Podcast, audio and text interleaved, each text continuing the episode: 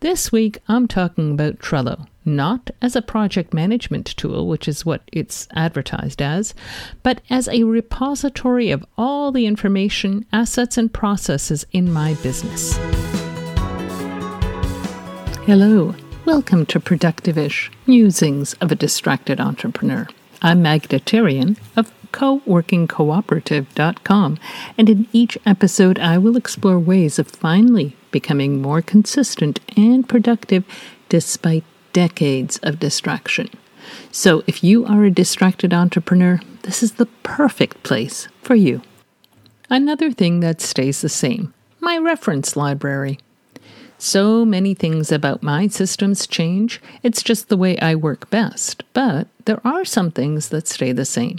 In other episodes, I talked about my One Calendar and about using Google Drive to store everything so that it's easy to find and reference everywhere. This week, I'm talking about Trello, not as a project management tool, which is what it's advertised as, but as a repository of all the information, assets, and processes in my business. Let me be clear I personally don't store all of my tasks and to dos in Trello, but I know many people who do. It is simple to use, easy to share, and it makes a great project management tool, but it's not the one that I'm using. I use Trello to organize information. I use it as a reference library.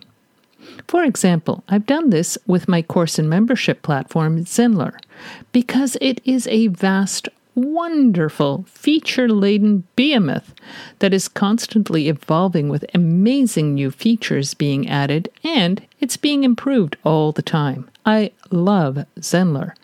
But trying to keep track of all the improvements and additions is a nightmare, and I use Trello to organize all that information. Zenler has a great course that explains everything, but the changes are not always easy to find unless you learn about them as they come out.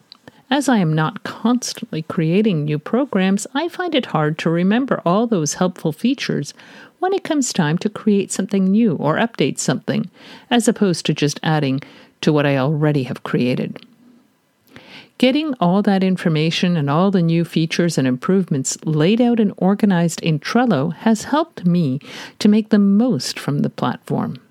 My Zenler board is such a helpful tool that I now offer it as an affiliate bonus to those who buy Zenler through my affiliate link.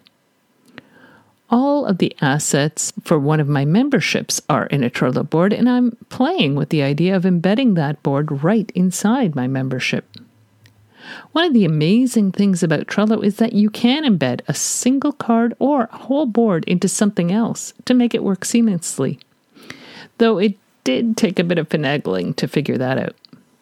I keep all my processes and checklists inside Trello. It makes it easy to find and follow the checklists and to update them as necessary. If I have something that I need to do regularly, especially things that are done regularly but rather infrequently, because I'm much more likely to forget how to do them, I will create a checklist to follow the next time I do that process. I can also attach more detailed information by directly adding Google Docs to my cards. With rapidly changing technology, it's possible, even likely, that the process will change over time, but it's easy to tweak the checklists to keep them current. Sometimes a single platform gets its very own board. Zenler, for example, has its own board. Other times, a platform or software has its own list in a broader board. At the time of this recording, I use GarageBand to record my podcast. GarageBand has its own list in my tech board.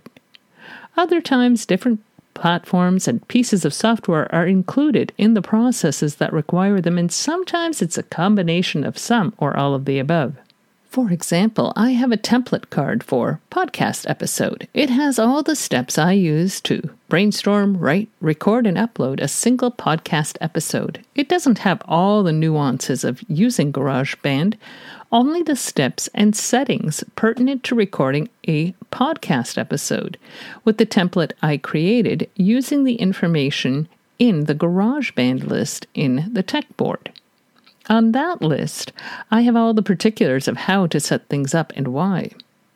If I were to start using GarageBand to record music albums, which, thankfully for both of us, I will not be, I would probably have to create a separate board for GarageBand because it would need to have a much deeper and broader knowledge of the software and all its features. For my purposes, however, a list worth of knowledge is enough. It is great to have a repository of all of my systems and checklists, my SOPs, standard operating procedures, and it's awesome that I can also add supporting documents and links really quickly and easily. With this system, it's easy for me to outsource these things because I can give other people access to these cards as well. Trello is great for organizing a small team or an individual who is working to get all their systems in place.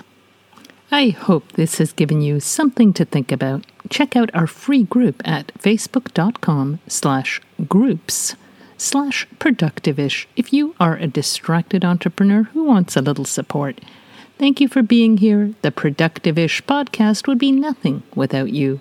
Be sure to subscribe for more musings of a distracted entrepreneur to finally become more consistent and productive.